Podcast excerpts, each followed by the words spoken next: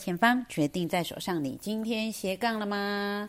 ？Hello，我现在录音的时间是早上，星期六早上。哎呀，等一下就要出去玩了，但是呢，为了达成我这个日更的这个承诺呢，就是还是要先录完。那个 podcast 再出门哦。我刚刚才录完我的 YouTube，然后其实我刚刚 YouTube 也有介绍这本书，就是今天要跟大家分享的《不花钱读名校 MBA》这本书。我记得我那一天听那个丹如姐的。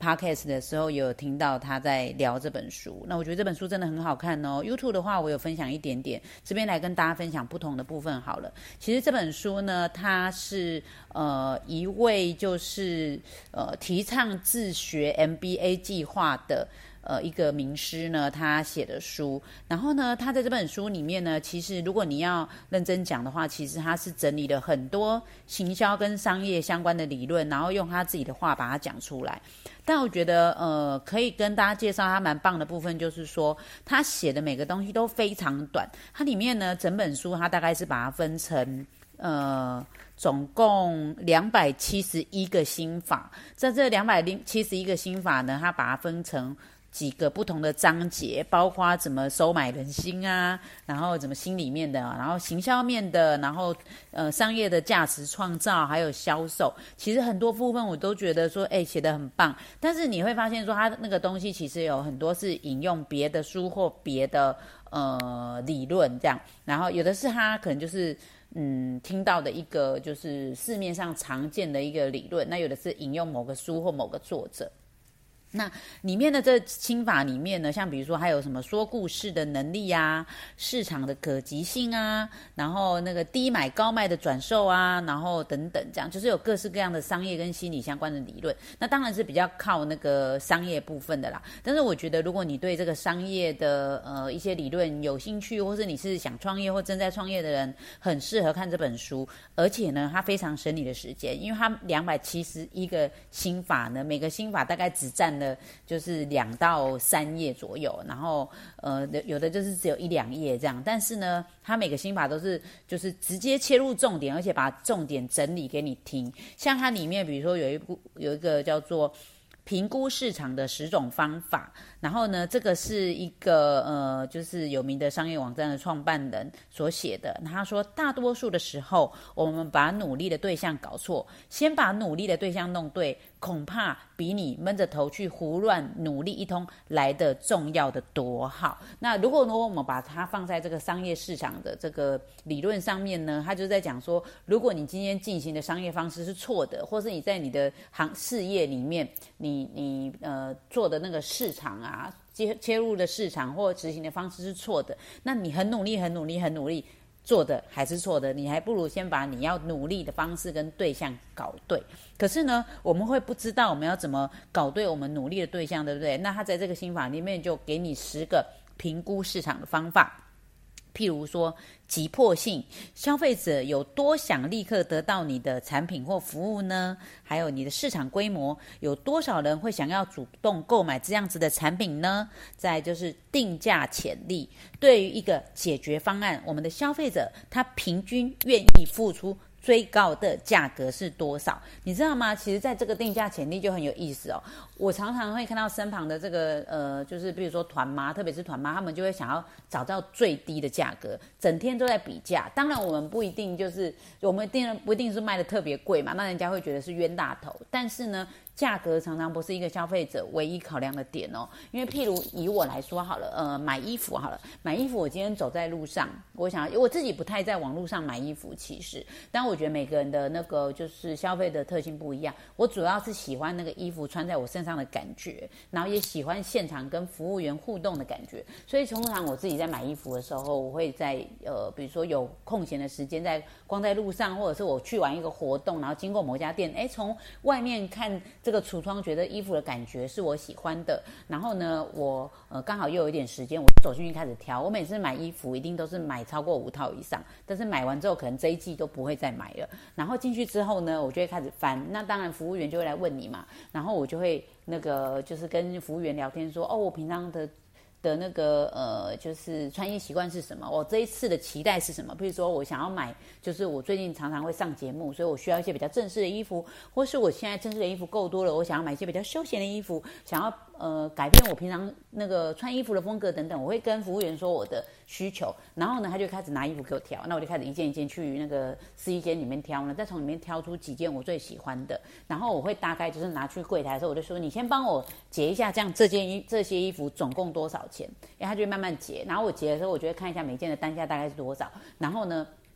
再把。那个这些衣服就是加起来的价格，如果有一些是超过我预算，我就会再挑掉几件。所以我大概心目中会有一个预算，说我这次就是要花八千或者花多少钱，然后呢，我就开始挑挑挑。但是其实呢，我没有那么在意每件衣服的单价。好，那有些人当然他是非常 care 衣服的，他会觉得这衣服八折跟八五折对他有差，省一点点钱就有差。当然我们不排排，就是不并不否认说，呃，你今天买东西买便宜跟赚钱一样嘛，对不对？你一件衣服买一千跟买五。百，那你就赚五百。五百，有些人如果工时两百多的，那也是要工作两个小时，差很多。那你杀价一定不会杀两个小时，所以杀价当然是有意义的事情。但是呢，如果你在今天做生意的时候，把你的客群都放在这些很爱杀价的人，你真的会非常的辛苦。除非你的那个市场有办法做很大很大，全世界、全台湾，然后那个呃所有的通路哈，那你可能有机会，就是说透过一点点的毛利来赚钱。可是如果你今天是团妈，你还在注重这个二十块、十块钱的差价的时候，你真的会让自己工作非常的辛苦，那那其实呢，不管是团妈或是小事业一样，不要把你的竞争力放在价格上面，因为其实这个东西一定是红海。当你有办法制造一出一个价值是消费者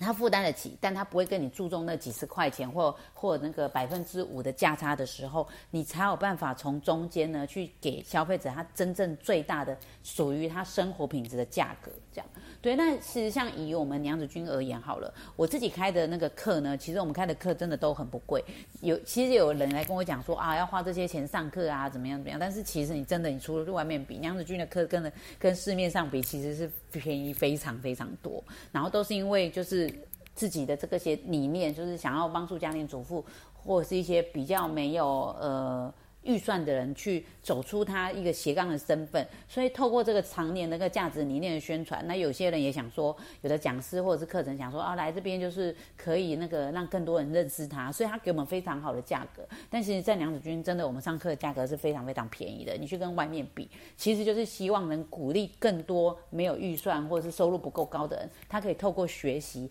来让自己的生活品质更好。所以我刚刚回到说，我们在讲这篇文章，评估市场的十种方法，定价前。力，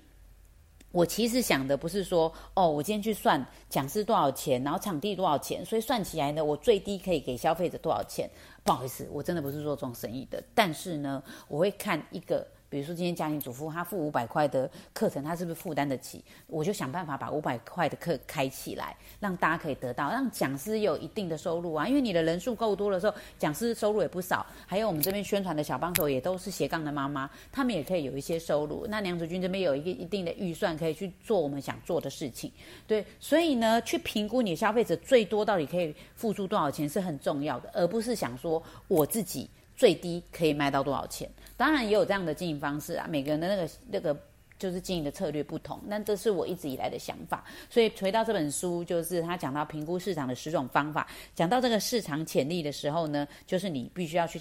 呃，了解到的。好，那那他刚刚有讲到市场规模，我觉得市场规模这个也是，就是你要去锁定说你的市场规模里面，就是你有多少人，每个人平均多少消费额，然后你可以拿到多少的量，然后可以可以就是让你的企业继续存活下去。那未来的前景有多少？但并不是代表说市场规模是指越大越好，因为有时候呢。越大，你反而越难抓清楚每个人的心理状态。所以市场规模是一个你评估的方法，但不是代表市场规模就是越大越好哦。这个以后我们还可以跟大家聊。好，那刚刚讲到急迫性，还有市场规模，还有定价潜力。那第四个他讲到评估市场的方法呢，就是客户开发的成本。开发一个新客户容不容易？好，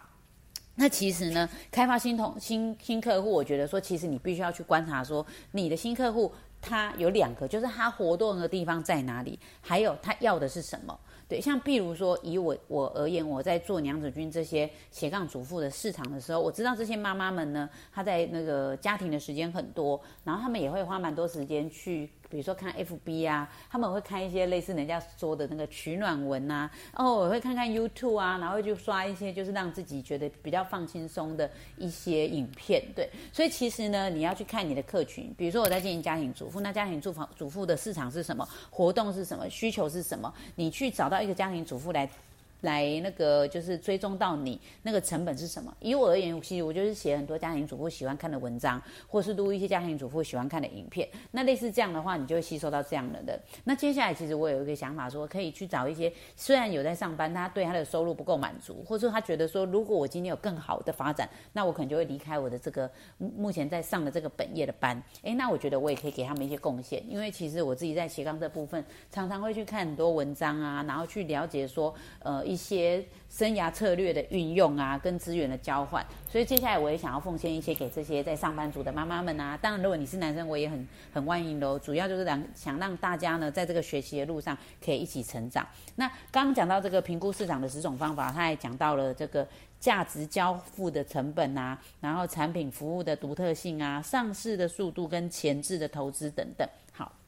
那主要呢，其实我就是要跟大家说，他写的东西真的都非常浅显，而且整理的非常好，真的很像是一个创业商业的笔记本。你只要看这个，你真的是会功力大增，很像大补丸哦。他们没有拿业配费用给我，虽然我很希望，但是他们目前是没有拿业配费用给我。但我看到这本书，真的觉得很适合推荐给大家。有，特别是你真的觉得你没有时间去学什么很艰深的商业理论的人哦，那个就是从这本书里面呢，你看到二两百七十几个心法，而且他都帮你整理好。一点一点的整理，然后写出重点，而且还帮你那个就是加黑。就是重点地方还加黑粗体字，对，所以很推荐大家来买这本书哦，不花钱读名校 MBA，两百万流的创业 MBA 自己学就好了。然后好，如果大家也希望听到我更多分享更多学习，还有那个，我觉得我也很喜欢跟大家聊聊书啦，所以有机会呢，就是你要记得订阅我们的这个斜杠主妇的频道。然后我有 YouTube，YouTube 的是时间比较短，像我通常那个 Podcast 我大概都录十几分钟左右，